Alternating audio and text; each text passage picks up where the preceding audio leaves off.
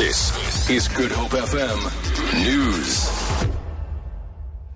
South Africa's nine provincial police commissioners have come out strongly in support of the National Commissioner Riah Phiyega, saying they are concerned about the unfair and negative attitude towards her.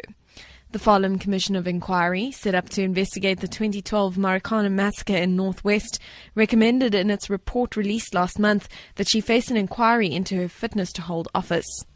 Phiyega was given until Friday to submit her reasons in writing to President Jacob Zuma as to why she should not face an inquiry. The president is studying her response.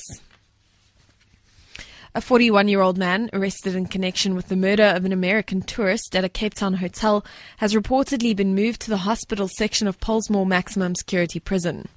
The Guatemalan man, who was reportedly the woman's boyfriend, appeared in the Cape Town Magistrates Court on a murder charge on Friday.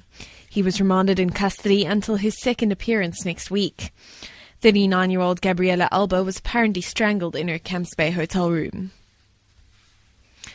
The Health Professional Councils of South Africa have referred reports that junior doctors in state hospitals are operating on their own to its board. SA Medical Association Vice Chair Mark Sonderup says the reports reflect the reality of medical officers doing community service. He has bemoaned lack of seniority in the public health system. According to a study published in the latest SA Medical Journal, state patients are being put at risk because intern doctors are being left alone to perform surgical proceedings without supervision. And finally, thousands of people from Nepal are still living in temporary shelters a hundred days after a powerful earthquake struck the country, causing widespread destruction. Nearly 9,000 people were killed in April's quake.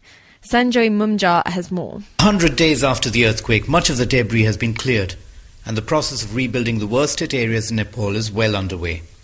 It's being helped by a massive international effort, with aid agencies and foreign governments pouring in money, material, and expertise.